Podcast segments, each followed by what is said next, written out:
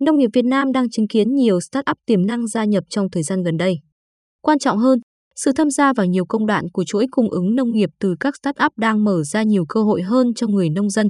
Kona là doanh nghiệp start-up mới nhất tham gia lĩnh vực nông nghiệp ở Việt Nam.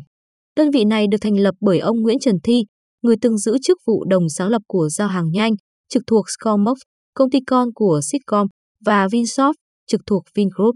Dù mới tham gia nhưng Koina hiểu khá rõ về ngành và những bài toán cần phải giải. Trước đó, một doanh nhân từng làm việc ở công ty con khác trực thuộc Sitcom là ông Phạm Ngọc Anh Tùng cũng tham gia lĩnh vực nông nghiệp với dự án sàn thương mại điện tử B2B2C, doanh nghiệp tới doanh nghiệp tới người tiêu dùng, Phúc Mập.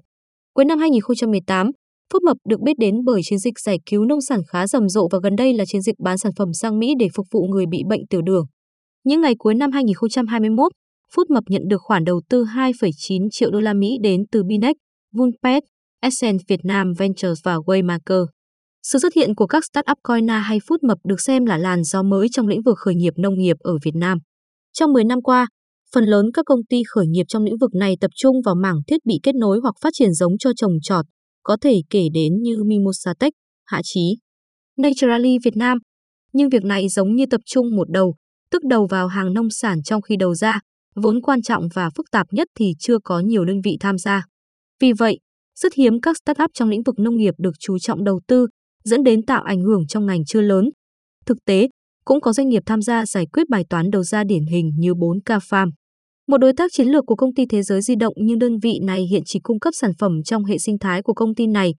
Đầu ra là bài toán khó. Không giống như thị trường Trung Quốc, các startup chỉ cần cung cấp rau quả cho các nhà hàng, quán ăn là đã có thể trở thành kỳ lân hoặc đủ nguồn lực để tái đầu tư vào công ty. Còn ở Việt Nam, các doanh nghiệp phải tham gia từ công đoạn vận chuyển, tối ưu kho bãi cho đến đa dạng hóa tập khách hàng.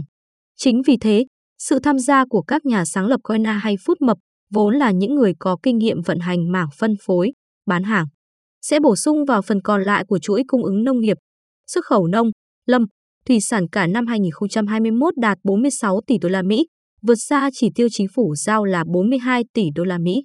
Nông nghiệp tiếp tục giữ vững vai trò trụ đỡ của nền kinh tế, góp phần quan trọng ổn định xã hội trong lúc đất nước gặp khó khăn do dịch bệnh tác động xấu đến mọi lĩnh vực kinh tế. Đây cũng là cơ hội cho các doanh nghiệp khởi nghiệp trong lĩnh vực còn nhiều dư địa này.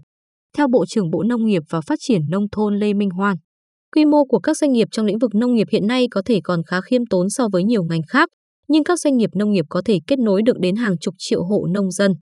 Nếu tận dụng được sự kết nối này, sức mạnh của mỗi doanh nghiệp nông nghiệp sẽ rất lớn và thực sự mang lại đa giá trị, chứ không chỉ đơn thuần là đầu tư vào một ngành mới chỉ đem lại khoảng 14% GDP như hiện nay. Ngược lại, nếu không chuyên nghiệp hóa ngành nông nghiệp thì hệ lụy rất lớn, người nông dân sẽ luôn phải đối mặt với những rủi ro thường trực từ thời tiết. Dịch bệnh và thị trường có thể ập đến bất cứ lúc nào. Phút Mập hiện cung ứng sản phẩm từ hơn 300 trang trại và nhà sản xuất nông nghiệp trên toàn Việt Nam. Startup này chọn gia nhập thị trường bằng cách phổ biến nhất là liên kết với hộ nông dân nhưng tham gia sâu hơn bằng cách đóng vai trò như bộ phận kinh doanh của họ.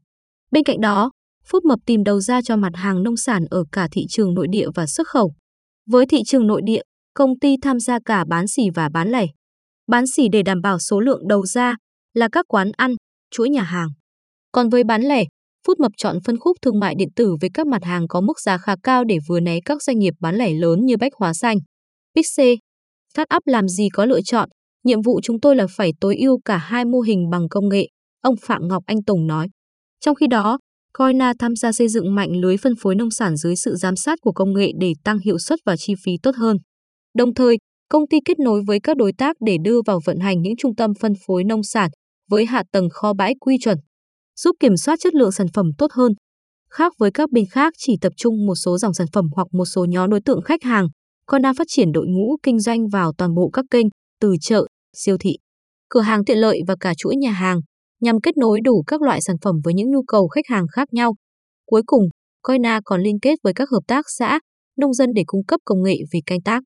Giải pháp này vừa tăng năng suất cho người nông dân, vừa giúp kết nối thông tin hỗ trợ việc quản lý của nhà nước, cũng như giúp việc lập kế hoạch sản xuất, tiêu thụ hiệu quả hơn. Ông Nguyễn Trần Thi cho biết công ty khá tự tin có thể giảm được ít nhất 30% chi phí trên giá bán khi làm tốt những kế hoạch đặt ra.